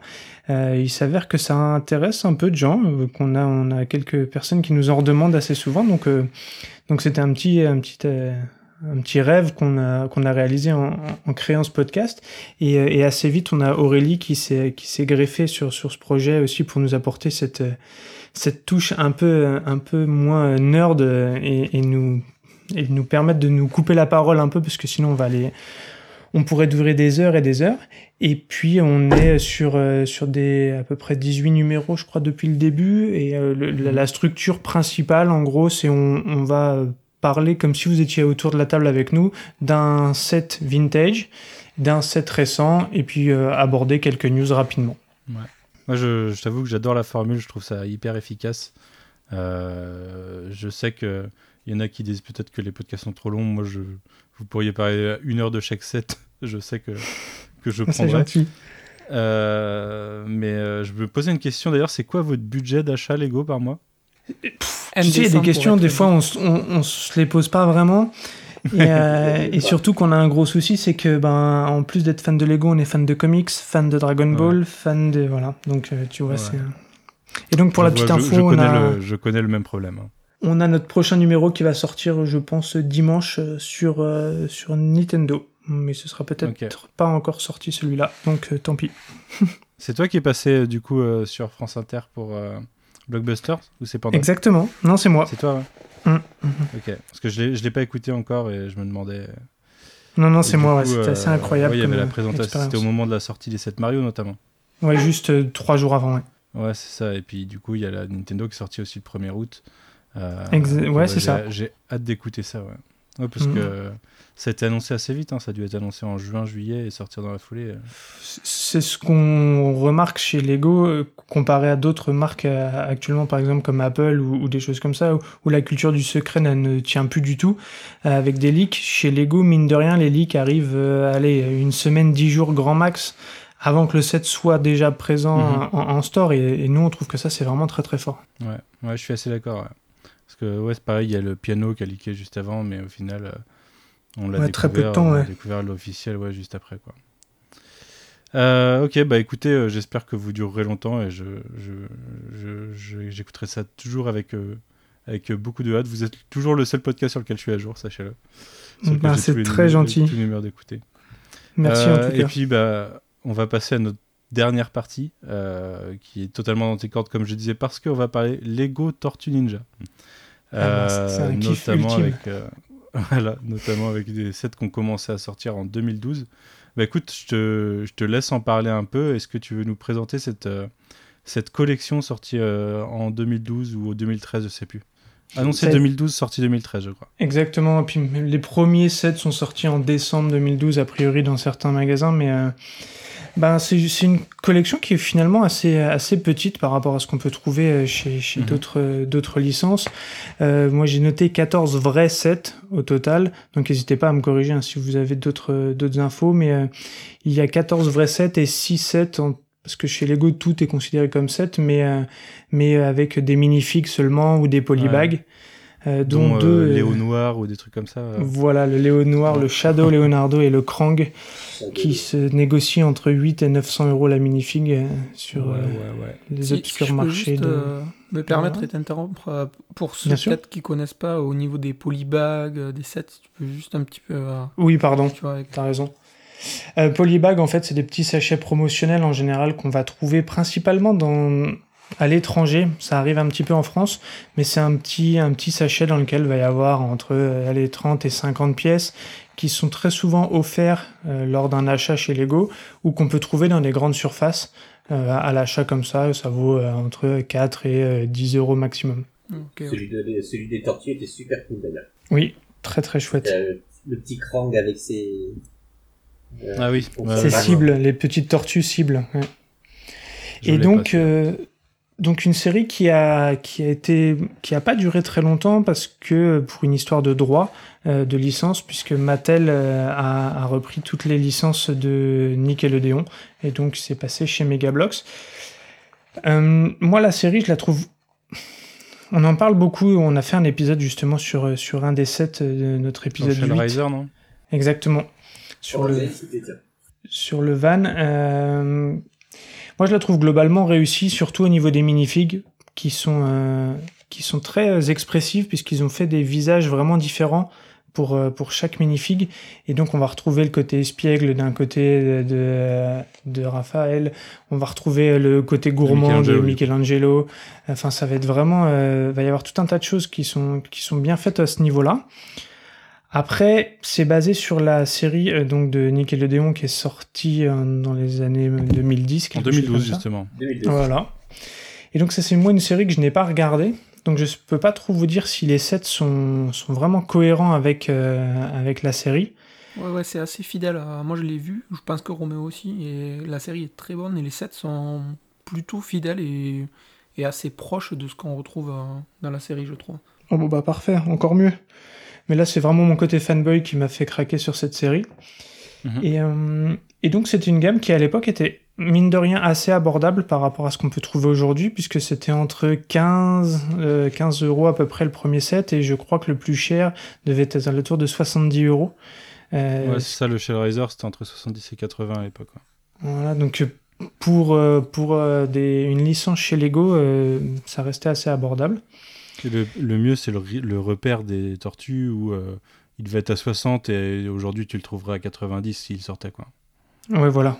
Parce qu'au final, ces pièces-là, pour moi, avaient gardé un- une notion très, euh, euh, très nostalgique dans, le, dans la façon de monter un set, puisque ben, le repère des tortues, il n'y a pas énormément de pièces au final, il y a 500 pièces, même pas, 488 précisément, et, euh, et c'est très jouable, parce qu'il y a des petits skates pour les, euh, les figurines, Euh, il y, a, il y a beaucoup de petites features avec la, la bouche des égouts qui va sortir, parce que c'est vraiment un set qui est décomposé en, en niveaux. Donc on a les égouts au-dessus, donc qui vont représenter la ville, et au fur et à mesure on va descendre dans le repère des tortues.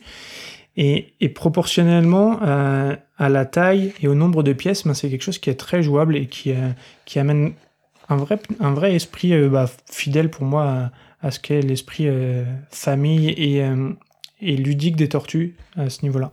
Je suis assez d'accord, et même sur les autres sets, du coup, il y a des véhicules intéressants, pas tous, mais le Shellraiser ou le véhicule qui poursuit justement le petit camion, je me souviens plus du Mhm. perso qui est dedans, le mutant, mais il est- la figurine est trop cool d'ailleurs. Euh, c'est des sets euh, qui, sont, qui sont pas mal jouables justement dans l'ensemble. Même le, le petit labo de Krang, euh, enfin le, oui, le, aussi c'est Krang qui a emprisonné Mikey, je crois, le Krang euh, Lab Escape. Oui. Euh, Oui, le petit, ouais. je- que j'avais en double du coup même. Euh, Oh, la je chance. le trouve assez stylé. Et le mieux pour moi, le, bah, le Krang Lab Escape, ouais, je- j'ai peut-être même en triple, je pense. Mais, ok, euh, belle perf. Parce que je crois Je que c'est celui que j'ai pas. C'est vrai bah, je- J'essaierai de te retrouver les pièces, si tu veux, je te les enverrai. Euh, le, celui que je préfère, moi, euh, dans, dans l'histoire, c'est le robot de Baxter. Je le trouve Oui. exceptionnel. C'est très bien fait, que- ouais. Ouais. Je sais pas ce que vous en pensez. Toi, je, il me semble que tu es assez fan, euh, Roméo. Alors, euh, moi à la base, j'adore les Lego. euh, J'étais assez en plus à l'époque, c'était une période où j'en achetais beaucoup. Euh, les, les, les annonces, euh, c'était la fête chez moi. Euh, un peu touché finalement. Je suis globalement déçu. Bah, pour plusieurs raisons, hein, parce que déjà j'aurais aimé voir autre chose que la série 2012. Euh, le Shellraiser, enfin, pour, pour dire, là je les ai et j'en ai quelques-uns et ils sont sur l'étagère du bas de, de ma vitrine. On sait ce que ça veut dire. Voilà, on sait ce que ça veut dire quand c'est quand, quand, quand des pièces sont tout en bas d'une vitrine. Euh, voilà, j'ai j'ai le Razer, euh, j'avais pas acheté le, tur- le Turtleneck, euh, j'avais acheté le Shredder's Bike, euh, qui en l'état je ne sais même pas où il est rangé. J'étais, c'est celui dont j'étais assez déçu, Shredder's Bike, parce que. Ah moi j'aime bien, j'ai beaucoup aimé la construction. Ouais, mais après, euh, du coup, je trouve la moto trop massive, en fait. Je, je trouve qu'elle a- elle s'intègre Euh. mal avec le reste. Je, je, je sais pas. Par contre le. Baxter, le Baxter Robot, j'adore. Ouais, bah oui. J'étais déjà, j'ai- j'avais adoré déjà le, bah, ju- juste euh, peu de temps avant le, le Lex Luthor. Ouais, ouais, bah j'ai le pas, c'est pareil, je l'ai, je, je même en double celui-là. Bah, le Baxter Robot, je l'ai en double aussi d'ailleurs. Euh, voilà, pour moi, c'est c'est vraiment la, la plus grande réussite. Euh, j'adore ce, j'adore les robots comme ça. Euh, et, euh, et voilà, fait, je reste un peu sur ma fin. De 7. Euh, j'adore, les fixes sont très bien. Et voilà, mais je reste un peu sur ma fin. Ah ouais, non, mais ça, c'est très clairement. Moi, j'aurais aimé qu'on puisse aller faire le, le ballon, euh, je sais pas comment il s'appelle exactement, le ballon gonflable Le qu'il y avait quand, ils étaient, quand on était dans les années Ouais. 90. Euh, Panda, par exemple, a refait un, un mock, lui, de, du van mais le van Ouais. des années 90 aussi. Et c'est des choses qu'on aurait bien aimé voir. Malheureusement, euh, c'est sombre histoire de licence fait que qu'on n'y aura pas le droit. Ouais. On a même, on a quand même eu le droit à quelques sets sur les films, mais euh, Moi, je trouvais pas très beau, moi. bah, les tortues, moi, je les trouve des bases dans le film pas très Ouais. belles et donc aussi pas, pas très belles en, dans ces sets-là. C'est pour ça que je je m'attarde pas vraiment là-dessus. C'est, tu vois, le- le- le- les égouts étaient à 100, 100 euros, euh, il y avait un camion à 70 euros, Oui, exact. et le, Ouais, le- ça- le ça van à doit- 40, quoi. Ça, ça faisait, ça faisait beaucoup. Euh, Mm. Après, euh, c'est, c'est quoi, c'est, euh, c'est Mattel qui avait récupéré toutes les licences d'un coup, ou, ou, euh, Ils ont récupéré toutes les licences de Nickelodeon. D'accord. C'est pour ça qu'il y a eu des Lego euh, Bob l'éponge qui ont disparu également. Euh, D'accord. Ouais, d'accord, Mm. c'est pour ça. Parce que, euh, parce que derrière, euh, bon, on va, enfin, si on, parle Lego, on est obligé un peu de parler de Megablock, euh, vu qu'ils ont exploité la licence derrière. Euh, bon, il y a eu du moins bon, on va pas chercher à comparer les figurines, euh, euh, parce que on a l'affect avec les magnifiques Lego, je pense, euh, qui, qui, qui est au-delà de tout.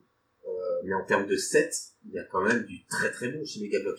Ouais, bah, ils proposent généralement, euh, du coup, pour beaucoup moins cher, des sets un peu plus massifs ou complets, quoi. Ouais, Après, puis le choix des pièces est différent. Ils, ils vont pas hésiter à mettre des morceaux qui sont pas vraiment euh, que tu pourrais pas retrouver chez Lego. Il y a des pavés, euh, des, des, des, comme- des choses en plastique qui sont beaucoup plus imposantes, qui fait que le set est beaucoup plus jouable. ouais. Ouais, au- Au-delà, au-delà des, voilà, moi, des, des constructions, euh, j'en ai déjà monté des méga blocs, euh, je sais pas si c'est mon côté nostalgique vieux con ou, pas, mais certaines pièces, euh, enfin, j'arrivais pas, enfin, ça me plaisait pas quand je- j'avais pas le même ressenti qu'avec les, les Lego. Mais Ouais. par contre, euh, bah, il propose le van, il propose, euh, il propose le, le, le mec, euh, le, le, le robot mec, où tu mets les quatre tortues dedans, qu'on voit à la fin d'une, qu'on voit à la fin d'une, euh, d'une saison de, de Nickelodeon. Euh, donc pour, pour mettre en face d'un Baxter, de, du robot de Baxter, c'est génial. Il, Ouais. propose un, il propose un crank géant. Euh, le, le crank géant, il est juste génial. Il propose un technodrome. Oui, ça c'est Ah, fou. ça, c'est fort, ça, ouais. Parce que ça aurait coûté 300 balles en Lego. Oh, mais ai rien à Ouais. je, je- leur donnais, je leur donnais, c'était pas un souci, euh, parce qu'il aurait été aussi beaucoup plus massif. Euh, après, je sais pas si, si c'était potentiellement dans les dans les tuyaux, s'ils avaient pas perdu la licence de faire du classique. Euh, mais en fait, je- c'est ça, j'aurais aimé voir du, du classique euh, chez Lego. Je sais pas si en termes de vente, ça s'est bien vendu, c'est les tortues. Les films sais pas du tout, hein. 2014, Le film 2014, je pense pas. euh, Le film de, de 2014, t'as pas- Ouais, ils étaient pas mal soldés en plus, hein, les Lego de, des films, il me semble, euh, dans les phases de Oui. soldes d'après. Ouais, oui, ça a pas dû. ça a pas dû cartonner. hein. C'était pour ça ma question, si c'était qu'ils n'avaient pas cherché à renouveler les droits ou si c'est parce que Mattel avait Ouais. récupéré coup. Euh, Même, Euh, euh, même les premiers sets euh, de la série euh, animée de Nickelodeon, moi je sais, j'en ai pris pas mal. J'ai pris euh, le set euh, Krang, Shredder Bikes, euh, le Turtle Lair, le. Et ben, je crois que c'est Le tout. robot Non Euh, non, non, j'ai pas trouvé le Razor et le Baxter Robot et le dernier.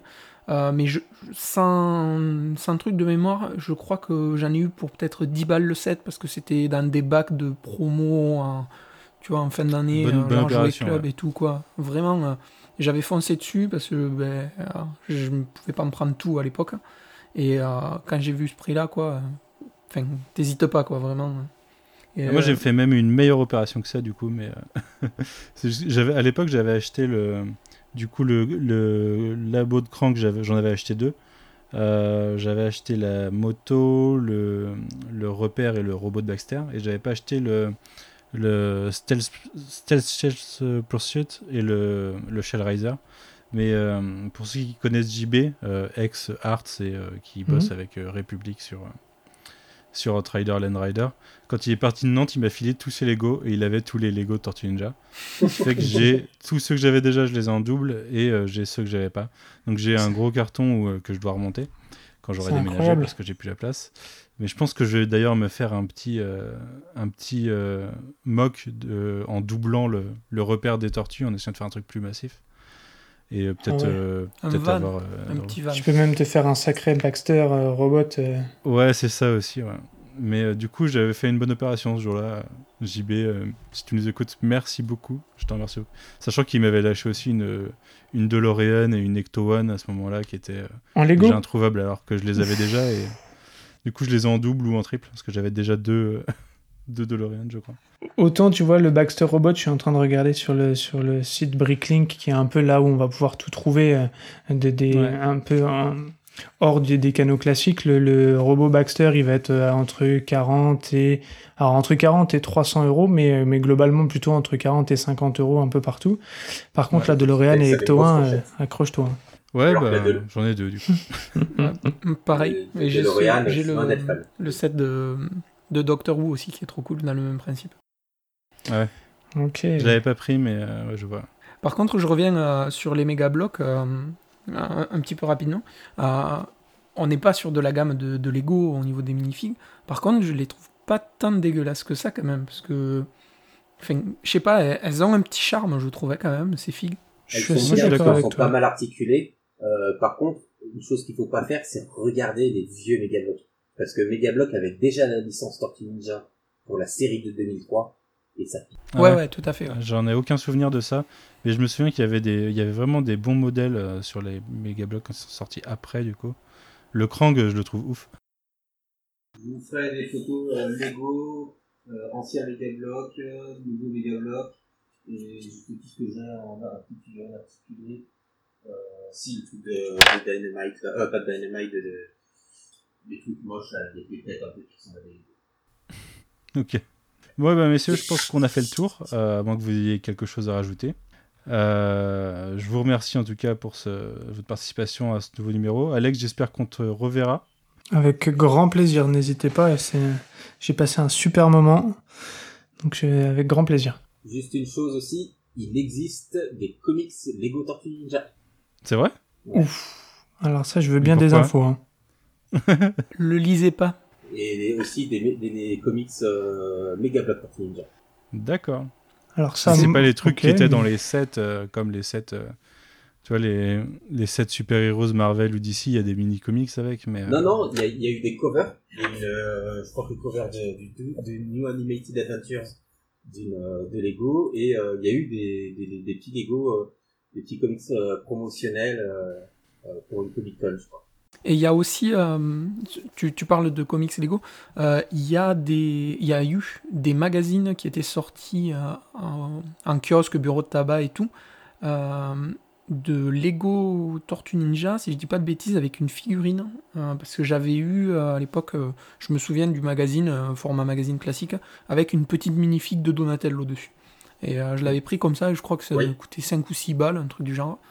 Et, Même euh, moins, parce j'avais acheté ça. dedans, une petite BD à base de Lego euh, qui s'inspire de la série télé. C'est pas folichon, hein, on va pas se mentir. Ok. Ah oui, je vois. euh, Tu nous envoies ça. Ouais, ok, je vois. Très bien. Stylé. J'irai chercher ça après, alors. Me, me récupérer les comics. C'est ce que j'allais dire. Rien quand Ah bah là, s'il y en a un qui en trouve, euh, je. ouais. Prenez, je T'es prends. preneur hein. Oui, oui. Ok. Alors, je Je regarderai si Jeff a ça en rayon ou pas, ça m'étonnerait beaucoup, mais. Je vérifierai si je l'ai pas qui traîne cette variante, qui est une reprise d'une variante de Mirage. En, en- Ouais. Ok. Ah ouais. Ouais, je suis très preneur. Et bien sur ce, monsieur, messieurs, euh, je vous souhaite une bonne fin de, alors de soirée dans la vraie vie, une bonne fin de journée pour les auditeurs si vous nous écoutez en journée, ce qui est relativement le cas. Euh, je vous dis à très bientôt. Alors je sais pas de quel, on n'a pas décidé. hein. La dernière fois on a dit qu'on ferait un sondage, au final on a décidé sans sondage. Là on dit rien, peut-être qu'on décidera avec un sondage de quoi on parlera euh, la prochaine fois. Il y a de bonnes chances que ce soit le premier film parce qu'on en a, on s'était, on a failli partir là-dessus et au final on se le garde pour plus tard et ça m'étonnerait pas que ce soit le prochain à, à tomber. Euh, Très, très bien, ça. On, on va pas vous annoncer encore de date de sortie euh, parce que ça m'étonnerait qu'on on revienne dans deux semaines tout de suite, à moins qu'on trouve tous le temps. Mais euh, on revient très bientôt en tout cas. Le Euh, prochain numéro est à déterminer et celui d'après, ben, euh, sortie oblige, euh, on parlera de, du crossover euh, Tortue Ninja Power Rangers. ouais, il, faut que, il faut que je me rattrape tous les Power Rangers parce que j'ai ce. Pas besoin de tous les Power Rangers, juste la. Ouais, mais sache que j'ai ce, ce, ce truc que des fois, euh, quand il y a un, quelque chose que je lis pas du tout et qu'il y a un crossover, si je veux lire le crossover, je rattrape tout de la série. euh, la série qui crossover. Donc je pense que je vais faire ça sur Power Rangers, ça va me prendre un moment, mais. Et tu peux parce que c'est génial. Tu ne regretteras pas, elle ouais, est très bah très bonne. après. Enfin, elles sont Ouais. les deux. Et ben, je pense que je regretterai pas, mais euh, on verra ça. Et euh, en attendant, bah, écoutez Men in Briggs, écoutez les autres podcasts du coin pop euh, qui risquent de tomber euh, d'ici là. Euh, J'essaye de sortir quelque chose toutes les, tous les mercredis, on verra si ça tient. Ça a tenu euh, cette semaine, ça tiendra la semaine prochaine. Mais euh, on, on verra pour la suite. Et puis, bonnes vacances à ceux qui le sont encore, euh, bonne reprise à ceux qui reprennent. Bon nouveau confinement si ce podcast sort au moment de l'annonce du nouveau confinement. Et puis, euh, à bientôt. Salut. Ciao Salut.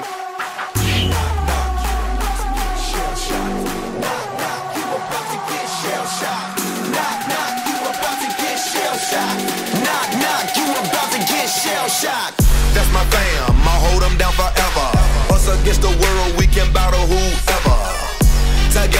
no way we gon' fail. You know I got your back, just like a turtle shell. Nobody do it better. All my brothers tryna get some cheddar. We all our cut like the shredder. Me and my bros come together for the dough. Bought the orange Lamborghini, call it Michelangelo. With the nunchuck dough, and I'm pulling up slow. When we fall up in the party, they know anything goes. Check my Rolex, it say I'm the man of the hour. All this green in my pockets, you can call it turtle power.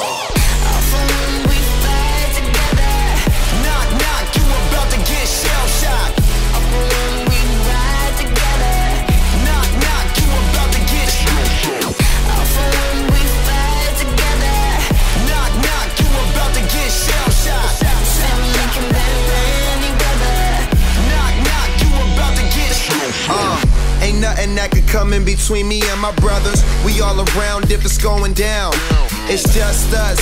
All for one, yeah, you hearing right. Our business done, we disappear into the night. Came up together, so we all down for the fight. Ain't nothing wrong with that.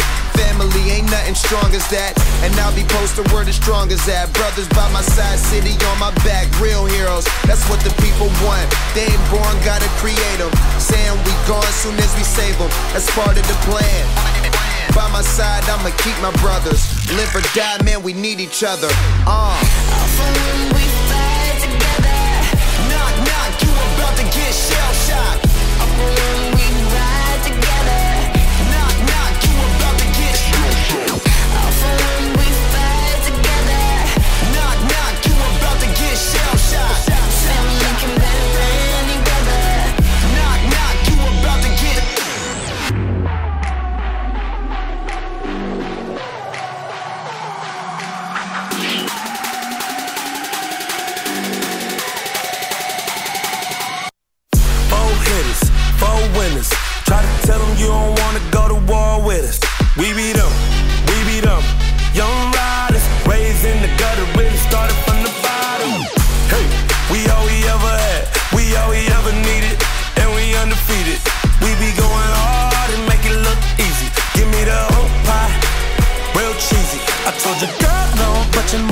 Believe me. She taking pictures for me, told her smile for me.